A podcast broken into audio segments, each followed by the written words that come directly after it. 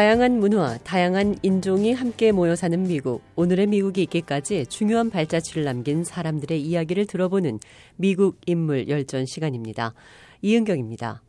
수많은 야구 팬들이 열광하는 미국 프로야구 메이저리그 베이스볼 2021 시즌이 막을 열었습니다. 비록 코로나 바이러스 유행으로 아직도 경기장이 완전히 개방되지는 못하고 있지만 제한된 수의 입장객은 물론 집에서 텔레비전 생중계를 보는 시청자들의 야구 열기는 어느 해 못지 않습니다. 메이저리그 소속 30개 팀은 4월부터 10월까지 미국 내 여러 도시에서 각 팀과 총 60회 시합을 하게 됩니다. 코로나 바이러스 창궐 이전인 2019년 한 해 경기장에서나 텔레비전 중계로 이를 관전한 인구는 무려 1억 7천만 명으로 추산돼 미국 최고 인기의 대중적 스포츠임을 과시하고 있습니다. 오늘은 이처럼 인기 있는 미국 프로 야구의 역사를 바꿔놓은 한 선수의 얘기를 준비했습니다.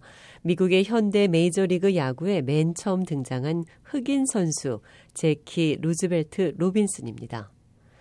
제2차 세계대전이 끝난 1945년 이후까지도 많은 미국인들은 서로 다른 인종이 섞여서는 안 된다고 믿고 있었습니다. 미국 여러 곳에서는 흑인과 백인이 서로 다른 지역에서 살아야 했고 학교도 흑백이 분리된 채 운영됐습니다. 이런 제도를 거부하거나 바꾸려는 흑인은 구타를 당하거나 심지어 살해 위험까지 감수해야 했습니다. 그런 현상은 스포츠계에서도 마찬가지였습니다. 야구팀은 물론 그 어떤 스포츠팀에도 흑백이 함께 할 수는 없었습니다. 미국 프로 야구계에도 1880년대에 제정된 메이저리그의 인종차별 제도 이후 흑인 선수가 한 사람도 존재하지 않았습니다. 그러나 1947년 그 같은 규정이 변하기 시작했습니다. 흑인 선수 재키 로빈슨이 뉴욕의 브루클린 다저스 팀에 들어가 최초로 경기에 나선 것입니다. 재키 로빈슨은 1919년 1월 31일 조지아주 농촌 지역에서 태어났습니다. 아버지는 소작농이었습니다. 재키는 다섯 남매 중 막내였습니다. 제키가 태어난 다음 해 아버지가 집을 나가버리자 제키 가족은 캘리포니아의 파사디나로 옮겨가 살았습니다. 어머니는 아이들을 먹여 살리기 위해 온갖 굳은 일을 다 했습니다. 제키도 살기 위해서 밖에 나가 일을 했습니다. 제키는 이때 인종적 증오에 추악한 현실을 처음으로 경험하게 됩니다. 백인들은 제키네가 가까이 사는 것을 싫어해서 거듭 이사를 가도록 압박을 가했습니다. 재키는 중학교와 고등학교를 다니면서 스포츠의 재능을 발휘했습니다. 그의 형 매크 로빈슨도 1936년 베를린 올림픽에서 200m 육상 은메달을 차지할 만큼 체육에 뛰어났습니다. 캘리포니아 대학 로스앤젤레스 캠퍼스 UCLA에 진학한 재키 로빈슨은 각종 운동의 스타가 됐습니다. 야구, 농구, 미식축구, 육상 등 여러 부문에서 최고 선수였습니다. 재키 로빈슨은 최소한 미국 서부에서는 최고의 운동선수로 평가되고 있었습니다. 2차 대전이 벌어지자 1941년 군대에 징집됐습니다. 그는 당시 헤비급 권투 챔피언 조 루이스의 지원에 힘입어 간부 교육을 받고 1943년 소위가 됐습니다. 그러나 로빈슨은 군대 내 인종적인 좌석 제도에 항의하다가 군사 재판에 서기까지 했습니다. 결국 군을 떠나야 했습니다. 1945년 군에서 나왔지만 흑인에게는 대학 졸업자라 해도 일자리가 별로 없었습니다. 로빈스는 프로 야구팀에 들어가고 싶었습니다. 그러나 흑인은 받아주지 않았습니다. 그는 흑인 야구 연맹에 들어갔습니다. 이 리그는 흑인들이 야구를 할 수 있는 자리를 마련해 주기 위해 1920년대 조직된 것이었습니다. 프로 야구팀들이 흑인 선수를 받아들이기 전까지 뛰어난 여러 흑인 선수들은 흑인 야구 연맹에서 활동했습니다. 흑인들의 기량과 기록은 메이저리그인 백인 선수들과 다르지 않았습니다. 그러나 흑인 선수들은 매우 힘든 선수 생활을 해야만 했습니다. 여러 군데의 팀이 존재한 것이 아니었기 때문에 선수들은 경기를 하려면 매번 버스를 타고 먼 길을 가야 했습니다. 이들은 농장의 가옥에서 옷을 갈아입었고 목욕물도 동료 선수들과 나누어 써야 했습니다. 대부분 식당은 흑인들에게 안에서 음식을 먹도록 허용하지 않았습니다. 그래서 식당 밖이나 버스를 타고 가다가 길가에서 식사를 했습니다. 백인들만 들어가는 호텔에는 투숙을 할 수가 없어서 많은 경우 버스에서 잠을 잤습니다. 재키 로빈슨은 캔사스 시티 모나크 팀에서 뛰었습니다. 이 팀은 흑인 야구 연맹에서 가장 강력한 팀의 하나였습니다. 그러나 재키 로빈슨은 그곳에서의 생활이 너무 불편했습니다. 이때 메이저리그 뉴욕 브루클린 다저스 팀 단장이자 클럽 회장이었던 브랜치 리키가 재키 로빈슨을 유심히 살펴봤습니다. 리키 감독은 실력은 뛰어난데 백인 연맹에서 당할 수 있는 인종차별과 모욕을 견딜 수 있는 선수를 찾고 있었습니다. 리키 단장은 재키 로빈슨이 선수로서도 손색이 없고 크게 성공할 수 있는 강한 자제력을 갖고 있다고 판단했습니다. 리키 단장은 재키 로빈슨에게 운동장에서 어떤 일이 벌어져도 화를 내지 않겠다는 약속을 해야 한다고 요구했고 재키는 거기에 동의했습니다. 그리고 1945년 재키 로빈슨과 다저스의 입단 계약이 체결됐습니다. 재키 로빈슨은 나는 어느 정도 두각을 나타낼 것이고 어쩌면 많은 차별을 감당해야 할 것으로 알고 있었다라고 말을 했습니다. I knew that I was going to be somewhat out in front and perhaps I would have to take a lot of abuse.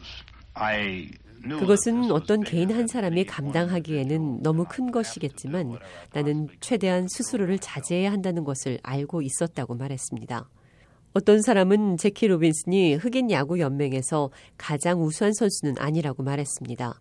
또 다른 사람들은 그가 선정된 것이 대화의 기술, 교육 수준, 그리고 기초가 잘 다져진 선수였기 때문이라고도 말했습니다. 1940년대 중반 미국에서는 많은 분야에서 차별 논쟁이 일고 있었고 프로 야구계도 예외가 아니었습니다. 어떤 면에서 로빈스는 가장 적절한 시기에 등장한 가장 적절한 인물이었습니다. 제키 로빈스는 다저스와 계약을 체결한 후 결혼을 했습니다. 그리고 세 자녀를 두었습니다. 브랜치 리키 감독에게 로빈슨의 결혼은 중요했습니다. 사람들이 좀 더 쉽게 로빈슨을 받아들이도록 만드는 데는 결혼이 도움이 될 것으로 생각했던 것입니다. 1946년 재키 로빈슨은 다저스의 마이너리그 캐나다 팀인 몬트리올 로얄스에서 뛰기 시작했습니다. 그때 리키 감독은 로빈슨이 메이저리그에서 인종차별을 감당할 수 있는지를 눈여겨 살펴봤습니다. 그리고 1947년 4월 15일 제키 로빈스는 2만 6천여 명의 관중이 지켜보는 가운데 메이저리그 야구에 데뷔했습니다.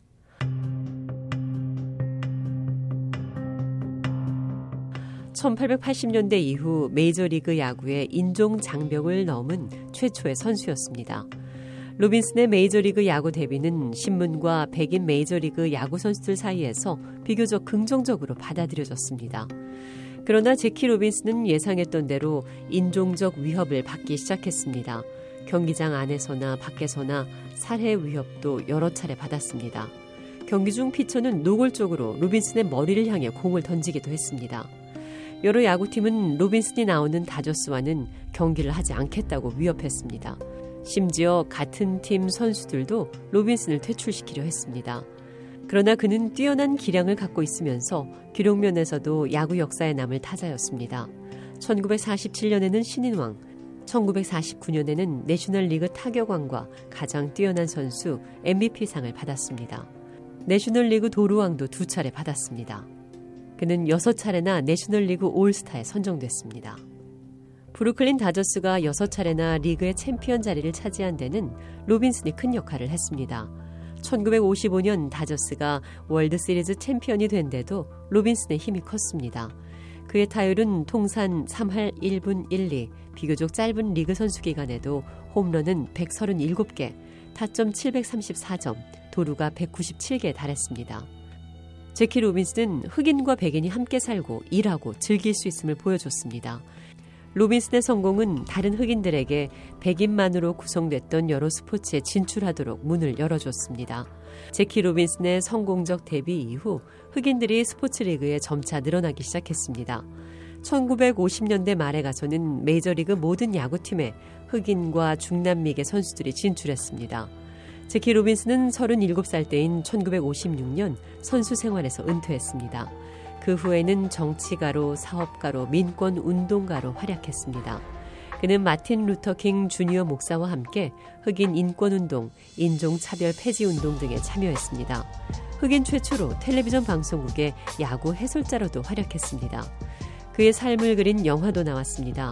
로빈슨은 1962년 야구 명예의 전당에 헌정됐습니다. 심장병과 당뇨를 앓던 재키 로빈슨은 1972년 10월 24일 53세로 타계했습니다. 메이저리그는 그가 선수로 뛰었던 등번호 42번을 영구 결번으로 지정했습니다. 또한 매년 제키 로빈슨을 기리는 행사를 열어 그를 기념하고 있습니다.